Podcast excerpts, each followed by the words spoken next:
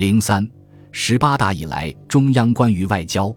理论的创新成果。十八大以来，面对日益复杂的国际局势和中国崛起过程中出现的新挑战、新要求，中国外交既需要找准自身定位，又需要加强中国与世界的关系，进一步拓宽中国的发展空间。